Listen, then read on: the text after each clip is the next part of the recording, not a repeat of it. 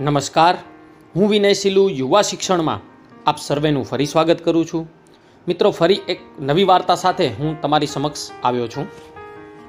વાર્તાનું શીર્ષક છે પશુની શીખ, જે શબ્દે શબ્દે શણગાર નામના હેતાભૂષણ લિખિત પુસ્તકમાંથી લેવામાં આવી છે.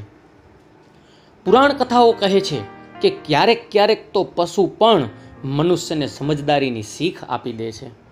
આ કથા કૌશલ દેશના રાજા બ્રહ્મદત્તની છે. શિકાર કરવાનું તેમને વ્યસન હતું. તેઓ જ્યારે જ્યારે શિકાર માટે નીકળતા, ત્યારે તેમની સાથે મોટી સેના અને જનતા પણ જતી. આ રીતે તેમની પ્રત્યેક શિકાર યાત્રામાં વન, જંતુઓ અને પક્ષીઓ અને ખાસ મૃગોનો ભારે સંહાર થતો. તે દિવસોમાં કાશીની નજીક મૃગદાવ નામના વનમાં એક નંદીય નામનો મૃગ પોતાના માતા પિતા અને કુટુંબ સાથે રહેતો હતો. તેના આ રોજના સંહારથી બહુ દુઃખ થતું હતું.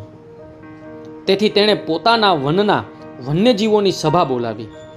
આ સભામાં સૌએ નિર્ણય લીધો કે આપણામાંથી કોઈ એક મૃગ અથવા તો જે મૃગને ઈચ્છા હોય, તે બધા મૃગ રાજાને જાતે સામેથી રાજા સમક્ષ જાય. તેનાથી વનના અન્ય મૃગ અને પક્ષીઓનું એકસાથે થતું નિકંદન અટકી જશે. અને થોડી શાંતિ જળવાશે. મૃગના પ્રસ્તાવને લઈ થોડા મૃગ રાજાને મળવા ગયા.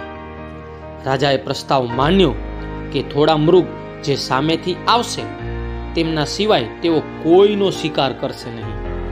પરંતુ અંતિમ નિર્ણય તેમનો રહેશે. થોડા દિવસ પછી નંદીનો વારો આવ્યો. પણ તેની શાંતિ અને સૌમ્ય ભાવે રાજાનું હૃદય પરિવર્તન કરી નાખ્યું. રાજાએ તેના સ્વભાવ પર મુગ્ધ થઈ ગયા. તેમના ધનુષ બાણ અને ખડગ હાથમાં જ રહી ગયા. તેઓ તેના પર પ્રહાર ન કરી શક્યા. એટલે નંદીએ કહ્યું, રાજન, તમે મને મારતા કેમ નથી? ઉત્તરમાં રાજાએ કહ્યું, મૃગ તારામાં બહુ દિવ્ય ગુણો છે. આ કારણે હું તને મારતો નથી. જા, તને પૂર્ણ આયુષ્માન ઉપભોગનું સૌભાગ્ય પ્રદાન કરું છું. રાજાની વાત સાંભળી નંદીએ કહ્યું, રાજન, આપની કૃપા માટે હું આપનો આભારી છું. પરંતુ મારા પરિવારજનો સ્વજનો મરતા રહે અને તે સહાર જોવા હું જીવતો રહું એ મારા માટે અસહ્ય જ હશે. એટલા માટે મારું મૃત્યુ જ મારા માટે કલ્યાણકારી હશે. મારું જીવન મારો સમૂહ છે, મારું વન છે. આ સાંભળી રાજાએ કહ્યું, હે મૃગ તું તારા સમગ્ર સમૂહને અભય વરદાન આપું છું. મૃગ પૂછ્યું, શું આપ અભયદાન હવામાં ઉડતા પક્ષીઓ અને જળમાં રહેતી માછલીઓને આપશો? રાજાએ હા પાડી અને ઘોષણા પણ કરાવી, આજથી અભયદાન પામેલ પશુ પક્ષી જળચરોની હત્યા કોઈએ કરવી નહીં. રાજાએ નંદી મૃગને કહ્યું, આજે તે પશુ હોવા છતાં મને સાચી સંવેદના શીખવી. જીવન કલાનો પણ પાઠ ભણાવ્યો.